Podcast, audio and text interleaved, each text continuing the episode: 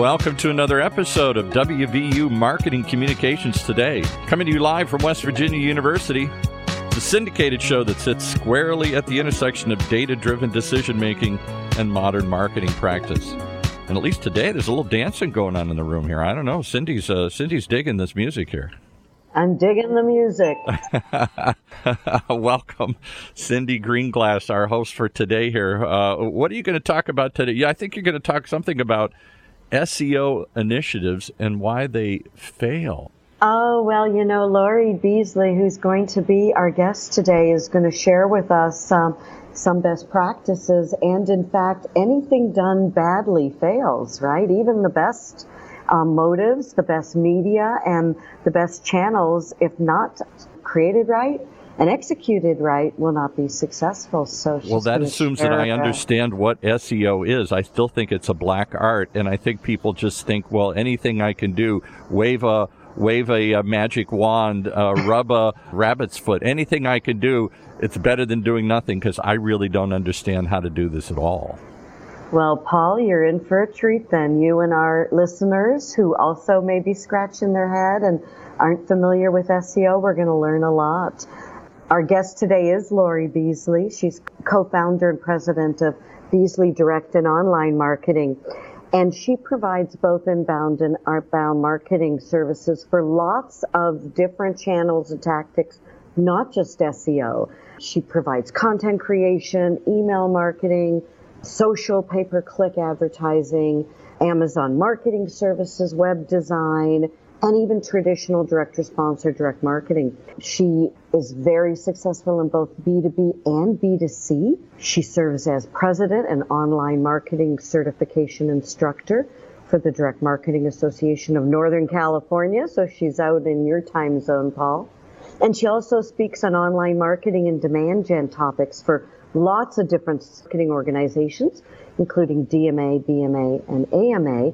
And I believe she has been on another program in the podcast series that's not part of WVU, but has been part of the uh, ongoing sales and marketing. So we're really thrilled to have Lori join us today. And Lori, I want to welcome you to our show. Thank you so much, Cindy. I'm very happy to be here today. It's a pleasure to have you. And let's start out by addressing Paul right away.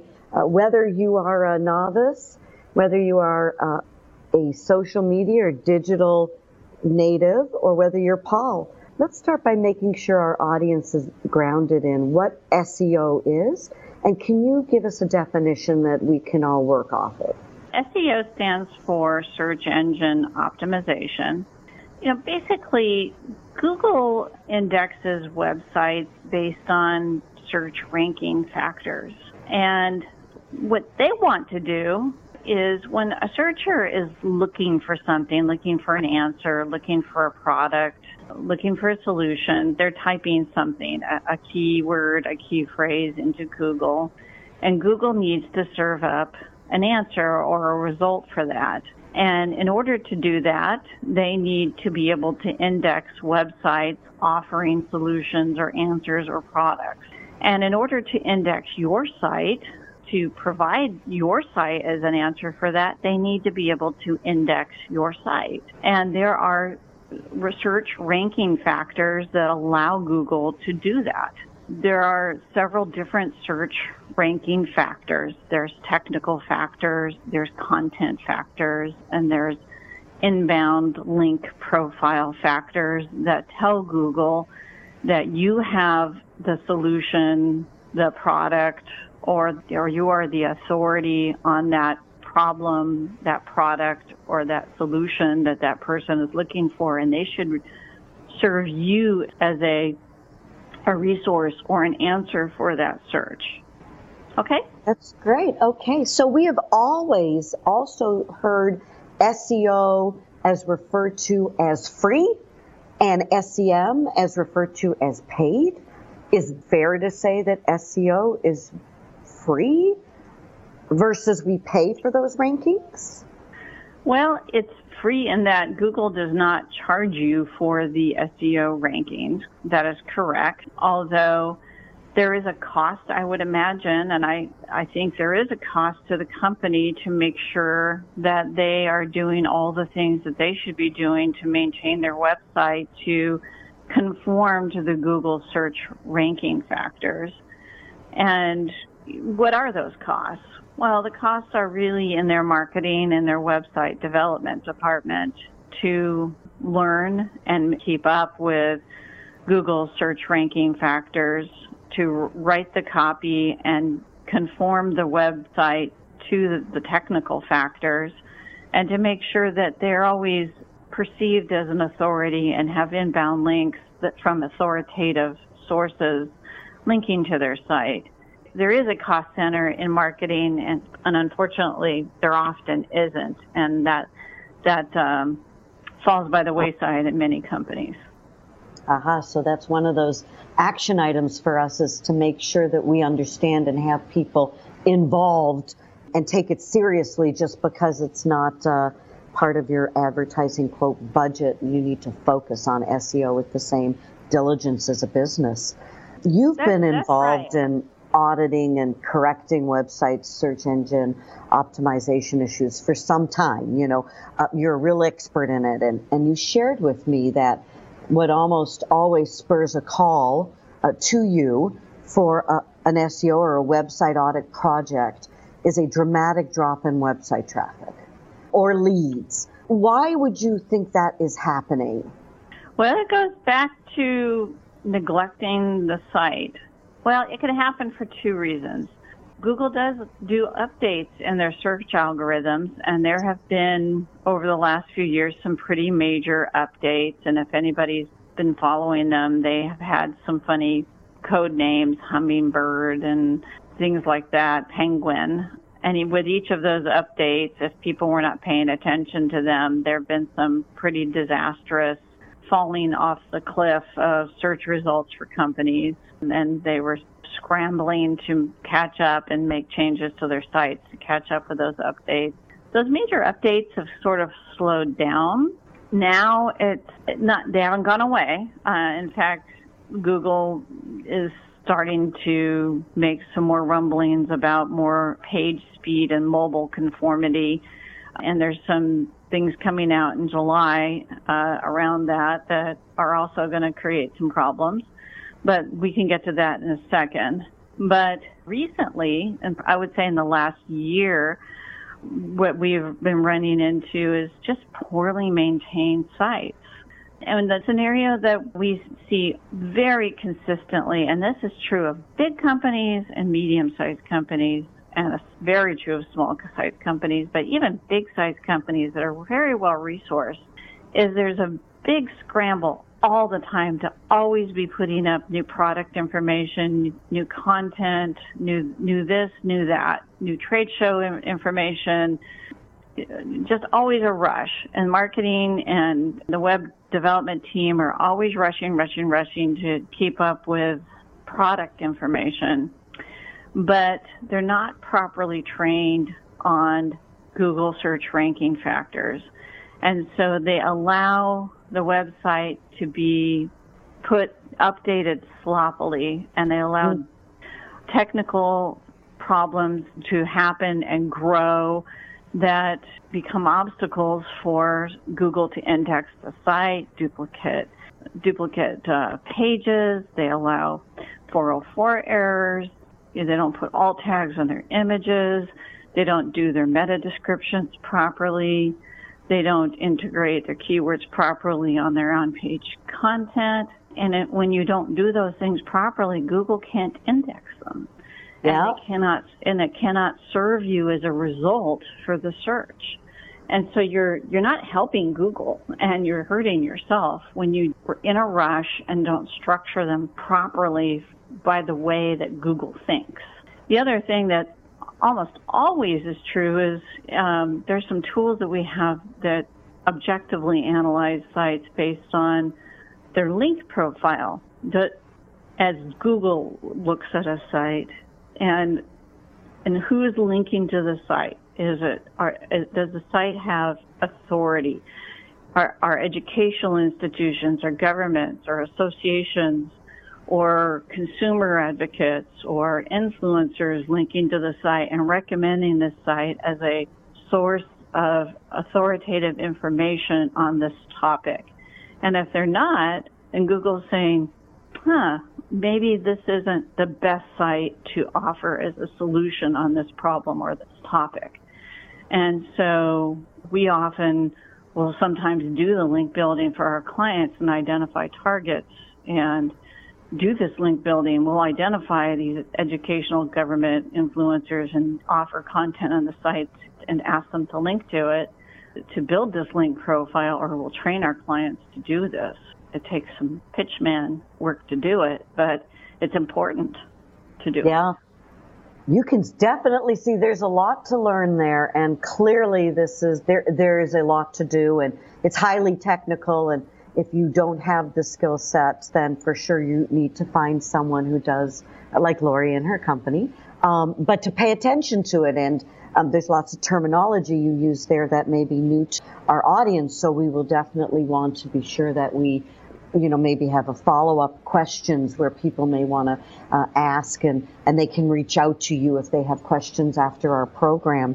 We're going to have a break in a minute here and, and Paul's going to do an on-air commercial. But while we're on break, I want to put a question out to you to think about. Sometimes you've said that the web development group doesn't get Google. You know, that's a rather provocative statement and and when we come back, I, would like you to tell us, you know, what do you mean by that? And, and, and, you know, is, is everything about Google? Does this really matter for us? And, and, and why is that so important? So if Lori, you'll think about that while we're um, on break. And Paul, I'm, I'm going to send it back to you for a quick conversation here. And we'll make it a quick conversation because we're this is really interesting stuff here as is the West Virginia's online data marketing communications program. It really is the first of its kind in the country, the only one I know, the first graduate program that helps focus on strategic thinking, critical problem solving, and informed decision making. The Data Marketing Communications program prepares you for a career by learning these innovative tactics from award winning faculty like those presented here today. If you want to learn more, you know the letters to do it dmc.com wvu.edu. That stands for the Data Marketing Communications Program at West Virginia University. And can I ask one question before she answers yours here? Sure. I just want to know is this really something that we can do ourselves as small businesses or as big businesses? Because my experience with SEO is it doesn't stand for search engine optimization, it stands for still exasperated and often. I don't seem to understand the process, like she's saying, building links and all this stuff. So, is it something that we can do ourselves, or is it really just something we need a, an expert in like Lori here? Is that a question for Lori to answer here? I'm going to ask Lori that question. I mean, I'm, I'm guess I'm, I'm guess you're you're biased on the topic here, mm-hmm. but it, but do you advise people how to do it themselves, or you just say get out of the way and let us do it for you? Well, I run a certification program in digital marketing, so I'm a big believer in training. And in fact, I'm such a believer in training that we often, when we do an SEO audit for our clients, we add, we as an agency tack on a training module to it because we're very well aware that we may get a site up to a certain standard as a one-time audit. If the team isn't trained on how to keep it going, they're going to fall back to bad habits again. So I think we are a pretty unique agency in that regard. We don't believe in a black box, but many agencies don't have that attitude. So many of them just treat it like a black box and a black art, and uh, yeah. you know, I'm, it's so complicated I can't even begin to explain it to you. Or when I do, I just make you feel so stupid that I immediately tell you well, this isn't for you. Goes to Cindy's question. Who ask your question again here? Because I think what leads straight into that here. Yeah. Um, so when you say, Lori, that the web development group doesn't get Google, I mean, I have a website company that hosts my website. We create the content. We give it all to them. They do the website updating, etc. And I don't even know half the terminology you were u- just using. So I don't even know if the folks that we use are get Google or understand the importance of it. So share with us why that's such a big deal. If I did an audit on your site, I bet I would find a lot of problems. And the reason is that you literally need someone like my team does that reads Google updates every day and and has been doing that for five to ten years uh, because it's a, a, cumulative database of knowledge what Google's looking for in, in their algorithms and there are so many different factors between page speed, size of images, different things about how the, the website is constructed, the architecture, the indexability, the cleanliness of the architecture. And what I mean by cleanliness is are there 404 errors? Are there duplicate pages? Are there duplicate page descriptions? Are the meta descriptions, this is kind of a combination of web dev and marketing, but are the are the meta de- descriptions and the meta titles written in a way so that the keywords are indexable by Google? A lot of them are written very sloppily so that Google can't pick up the keyword in them. I can tell you that every single website and for companies that have very good web dev companies that they've outsourced to that we've ever audited, we have found no less than two or three hundred errors in the sites just because they don't know what to look for and they don't know what to keep clean because they don't know what Google's looking for. They don't understand it. Tell us a little bit, I, I want, before we leave this topic, um, whether you're a novice or an expert in search, obviously there is a lot to learn. And you did mention you have a certification program. Whether it's your, let's say you don't live in the Bay Area, I live in Chicago. People, our listeners could be from all over the country. Are there certification programs that are offered through organizations similar to yours? And uh, do you think that's a good place to start to get um, just grounded in some of the basics, even if this is not going to be your area of expertise? Udemy has courses. My certification program that I offer through the, the DMANC.org is offered across the country. It's all li- live online and it's all recorded. People can can uh, purchase the recorded courses. The SEO courses are taught by Andreas Ramos, who's written the best-selling book on SEO, highly qualified instructor. I haven't looked at who else is offering courses recently to be able to name any others, but those are the two that I, I think have the best content is our, our program and Udemy. Great. Thank you. Let's stay on the topic now. We're talking about search, and yes, we are part of whether you're an integrated marketing communicator, whether you're a, a data driven marketer, um, there's metrics. We're all being measured. And mm-hmm. search is being measured just as other channels are. And can you share with us what you would consider the top, let's say the top three metrics that we should be paying attention to and, and why you would choose them? Yeah. So it's what's interesting to me is many companies don't even have their Google Analytics and their Google Search Console set up, configured properly. So that's number one. Get those set up and get them configured prop on your website. And if they're not, call us up and we will do that for you as a small consulting project and get reports set up sending to you. And then secondly, um, set a goal for what keywords you want to be searched on. And then start to figure out whether you're being searched on those keywords.